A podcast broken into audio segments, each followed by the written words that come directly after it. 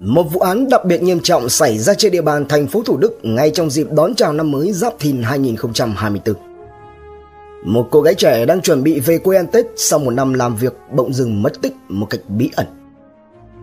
Một tội phạm lộ sáng và bị tóm gọn trong chưa đầy 24 giờ đồng hồ. Hãy cùng Độc Thám TV đi sâu vào tìm hiểu vụ án này. Bí ẩn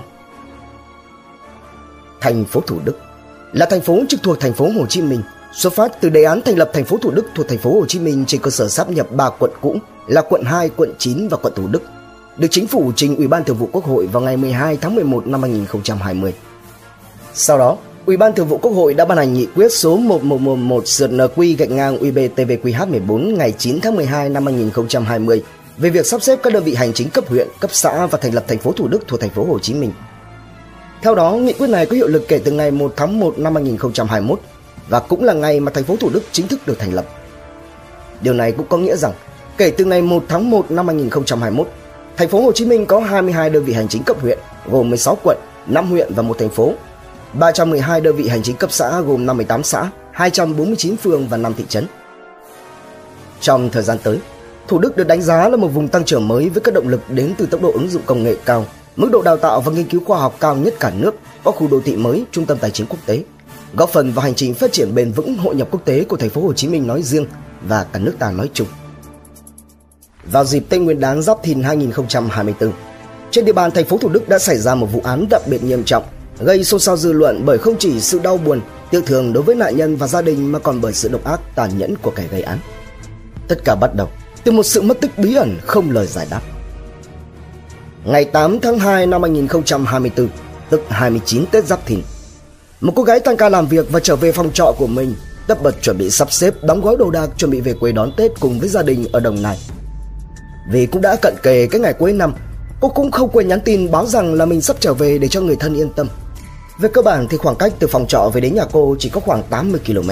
Thế nên ai nấy thấy tin cô nhắn đều rất vui mừng, mong ngóng chút nữa là cô sẽ về đến nơi. Thế nhưng, đợi hoài, đợi mãi, vẫn không thấy người trở về. Khi ấy đã là vào cuối giờ chiều. Vô lý, chả có nhẽ bẵng đi nhiều tiếng đồng hồ vẫn chưa về đến nơi Có tắc nghẽn gì hoặc đi lại khó khăn cũng không đến cái mức bạc vô âm tín như thế này chứ. Sốt ruột, người nhà cô gái mới gọi vào số điện thoại của cô. Nhưng chờ đó nó ở phía đầu dây bên kia lại là một kết quả bất ngờ. Tổng đài nhà mạng báo thuê bạc. Đợi mãi mà không liên lạc được. Trong cái bầu không khí nhà nhà người người đang tấp bật, rộn ràng đón giao thừa, thì người thân của cô vội vàng chia nhau ra đi tìm kiếm, hỏi han khắp nơi. Thứ mà họ nhận được chỉ liên tục là những cái lắc đầu khua tay, vì chẳng có một ai hay biết bất cứ tung tích thông tin nào của cô cả.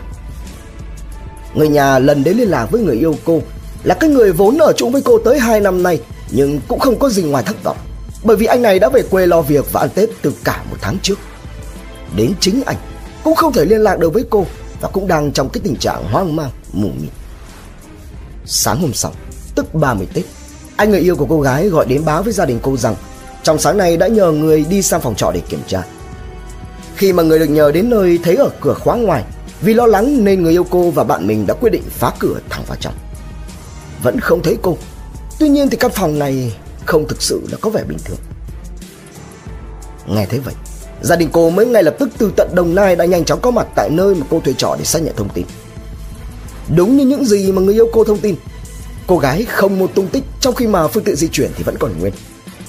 Quá đội lo lắng và không hiểu có chuyện gì đang xảy ra, ngay lập tức họ đã thống nhất đi đến quyết định tới trình báo cơ quan công an. Tìm, thấy. Ngày 9 tháng 2 năm 2024, tức 30 Tết Giáp Thìn, Công an phường Tăng Nhân Phú B, thành phố Thủ Đức nhận được tin báo của chị VTH, TH, trú tại xã Sông Ray, huyện Cẩm Mỹ, tỉnh Đồng Nai, về việc em gái ruột của chị là Vi Thị Thống, sinh năm 1999, hiện đang sinh sống và làm việc trên địa bàn thành phố Thủ Đức, đi đâu không rõ, gia đình không liên lạc được từ cuối buổi chiều ngày 8 tháng 2 năm 2024. Ngay sau khi nhận được thông tin, thì ngay lập tức công an phường Tăng Nhân Phú B đã có mặt đồng thời cấp báo tới cơ quan công an thành phố Thủ Đức phối hợp với các đơn vị liên quan khẩn trương vào cuộc điều tra làm rõ vụ việc. Tại nơi ở trọ của chị Thống, phòng số 4 thuộc khu trọ số 103 sở 18 Quang Trung, khu phố 5 phường Tăng Nhân Phú B ghi nhận có nhiều điểm bất thường. Căn phòng không có dấu hiệu bị xáo trộn lục lọi, thế nhưng ba lô của chị Thống thùng dùng, điện thoại di động cá nhân và chìa khóa xe đều đã không cánh mà bay. Đặc biệt hơn là xe gắn máy của chị tức là phương tiện mà chị định là sẽ sử dụng để di chuyển về quê ăn Tết vẫn còn để nguyên trong phòng. Đồng thời chiếc xe gắn máy của chị hãy còn treo nhiều túi đồ các loại phù hợp với việc chị đang chuẩn bị về quê ăn Tết ở xã Sông Ray, huyện Cẩm Mỹ, tỉnh Đồng Nai. Toàn bộ các đồ đạc quần áo khác của chị Thống trong căn phòng hoàn toàn bình thường, không có dấu hiệu lạ. Đi sâu vào nhân thân của chị Thống, các trinh sát xác minh rằng chị Thống hiện tại đang là công nhân làm việc tại công ty trách nhiệm hữu hạn Coast Phong Phú ở số 48 Tăng Nhân Phú, phường Tăng Nhân Phú B. Cách phòng trọ của chị chỉ khoảng 2 đến 3 km. Chị Thống có ở phòng trọ cùng với người yêu có tên là Tuấn được khoảng 2 năm. Thế nhưng anh Tuấn này hiện tại đã về quê lo việc nhà và ăn Tết được khoảng một tháng. Trong công việc và cuộc sống thường ngày, chị Thống hiện lên là một người hiền lành, ít nói chuyện với người lạ, không có thủ án cá nhân nào. Sau nhiều nỗ lực của công an phường Tăng Nhân Phú B và gia đình nhưng vẫn không rõ được tung tích của chị Thống ở đâu. Vào ngày 11 tháng 2 tức là mùng 2 Tết Giáp Thìn, công an thành phố Thủ Đức đã vào cuộc xác minh điều tra thông tin.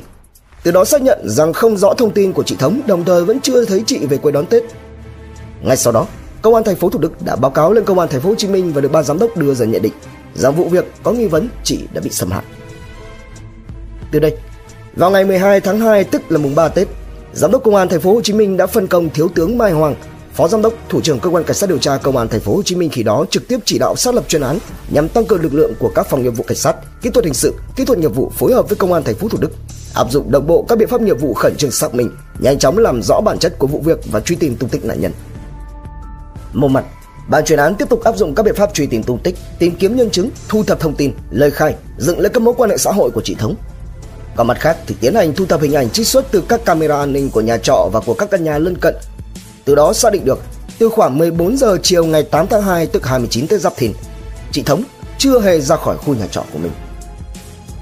Đang trong cái lúc ráo riết làm rõ sự mất tích bí ẩn của chị Thống thì vào sáng ngày 13 tháng 2 tức mùng 4 Tết, một tin tức động trời đã đến với cơ quan điều tra. Trên một đoạn đường vắng thuộc khu công nghệ cao phường Tăng Nhân Phú B thành phố Thủ Đức Người dân phát hiện có túi ni lông lạ bị vứt ở vị trí ven đường bốc mùi hôi thối một cách vô cùng khủng khiếp, đã trình báo tới cơ quan công an. Ngay sau khi có mặt, các cán bộ chiến sĩ đã chứng kiến một cảnh tượng vô cùng hãi hùng. Bên trong cái túi bóng phát ra mùi lạ ấy là nhiều bộ phận của con người nằm ngổn ngang, lẫn lộn trong tình trạng đang phân hủy đã được nhiều ngày. Qua công tác khám nghiệm hiện trường và nghiệm thi, xác định rằng các bộ phận này là cùng của một người, giới tính nữ, độ tuổi trong khoảng từ 23 đến 26. Qua các đặc điểm trên cơ thể và dung nhan cùng với các biện pháp nghiệp vụ liên quan đến danh tính của người xấu số được tìm thấy, xác định đây là chị Thống, hiện đang mất tích một cách bí ẩn. Nhận định rằng đây là một vụ án có tính chất đặc biệt nghiêm trọng, nhất là trong bối cảnh tội phạm xảy ra quá khủng khiếp, kinh hoàng, vô cùng manh động. Công an thành phố Hồ Chí Minh đã đề ra mục tiêu điều tra truy xét bằng được với ý chí quyết tâm cao độ của các cán bộ chiến sĩ. Từ đây, các đơn vị nghiệp vụ của công an thành phố Hồ Chí Minh đã triển khai thành 6 tổ công tác khẩn trương ra soát hiện trường khu nhà trọ, nhiều địa điểm có liên quan, xác minh thông tin các cá nhân ở cùng khu vực nhà trọ của chị Thống và những đầu mối thông tin khác tại nhiều địa phương. Trước ngày 30 Kết quả của quá trình này nổi lên một đối tượng ở chung dãy nhà trọ với chị Thống có nhiều biểu hiện bất thường. Đây là người chị Thống gặp cuối cùng, lại ở chung dãy trọ với chị Thống và có mặt vào thời điểm mà chị Thống đi vào khu nhà trọ rồi không thấy hình ảnh trở ra. Đồng thời camera an ninh cũng đã ghi lại được cảnh đối tượng này chở theo nhiều túi ni lông di chuyển bằng xe gắn máy đi ra khỏi khu nhà trọ một cách bất thường. Đối tượng có tên đầy đủ là Nguyễn Đăng Khoa, sinh năm 1999, 25 tuổi, hộ khẩu thường trú tại thị xã Cai Lậy, tỉnh Tiền Giang. Khoa sống cách phòng trọ của chị Thống hai phòng, ăn ở sinh hoạt với một người phụ nữ lớn tuổi hơn quê quán tại Bình Định và đã có con. Đi sâu vào đối tượng, ban chuyên án xác định rằng đối tượng hiện tại đang ăn Tết ở quê người yêu tại Bình Định. Đến chiều ngày 13 tháng 2, Công an thành phố Thủ Đức đã truy lùng và tóm gọn ở Nguyễn Đăng Khoa. Và ngay trong ngày 14 tháng 2, cơ quan cảnh sát điều tra công an thành phố Hồ Chí Minh đã ra quyết định khởi tố vụ án, khởi tố bị can, ra lệnh bắt bị can để tạm giam đối với Nguyễn Đăng Khoa để điều tra. Các quyết định và lệnh này đã được Viện Kiểm sát nhân dân cung cấp phê chuẩn. Ngay sau đó, đối tượng được di lý từ nơi lẩn trốn tại xã Cát Khánh, huyện Phù Cát, tỉnh Bình Định về thành phố Hồ Chí Minh để đấu tranh làm rõ. Trên bàn làm việc, đối diện với các điều tra viên cùng với những bằng chứng thép không thể chối cãi, Nguyễn Đức Khoa đã thừa nhận các hành vi vi phạm pháp luật của mình. Cụ thể vào ngày 8 tháng 2, Khoa nhìn thấy chị Thống đang tất bật chuẩn bị đồ về quê ăn Tết. Thấy chị Thống loay hoay một mình, khu trọ khi đó lại vắng người, Khoa đã nổi lên dã tâm và quyết định gây án đối với chị. Đầu tiên, hắn ta nhờ chị Thống qua phòng trọ của mình để nhờ chị cùng khiêng hộ đồ đạc. Nhân cái lúc chị không để ý, nắm bắt lấy thời cơ, Khoa mới đóng cửa phòng trọ của mình rồi rút ra một con nhọn hoắt sắc lẹm để khống chế, đe dọa nhằm chiếm đoạt tài sản của chị. Sau đó, Khoa lao đến như một con thú, dùng cái thứ công cụ gây án đang lăm lăm trên tay mà nhắm thẳng vào chị rồi chọc thẳng tới. Cứ như vậy, hắn ta cuối cùng cũng đã tước đoạt đi được hơi thở của chị. Thế nhưng tội ác của hắn chưa dừng lại.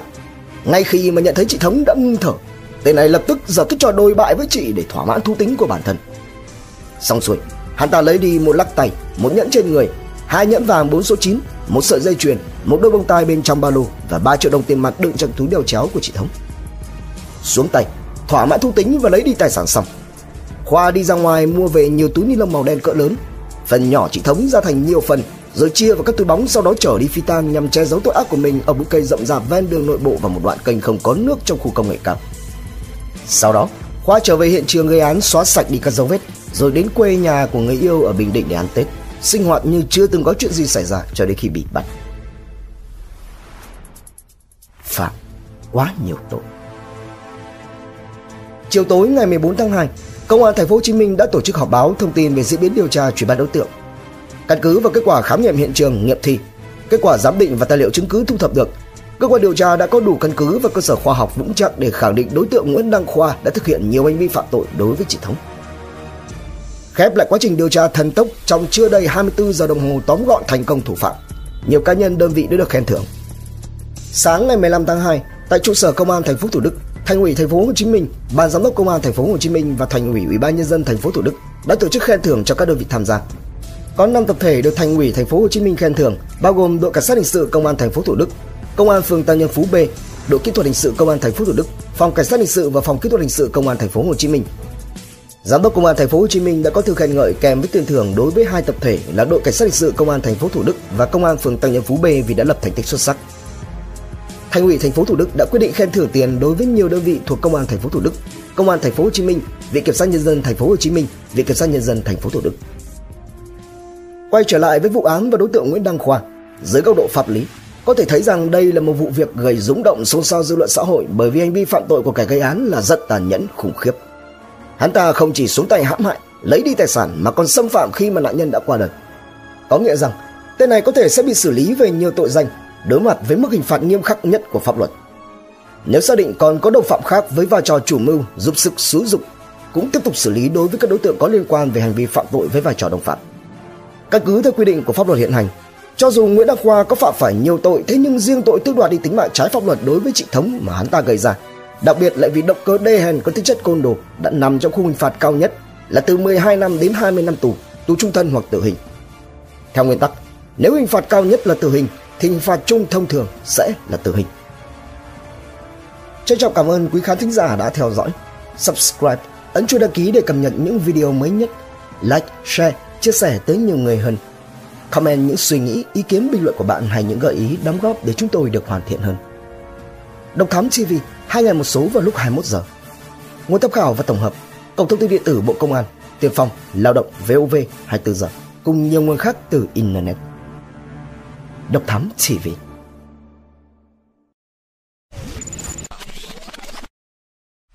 Theo dõi những nội dung vô cùng hữu ích và thú vị trên YouTube qua hệ thống kênh của Passion Studio.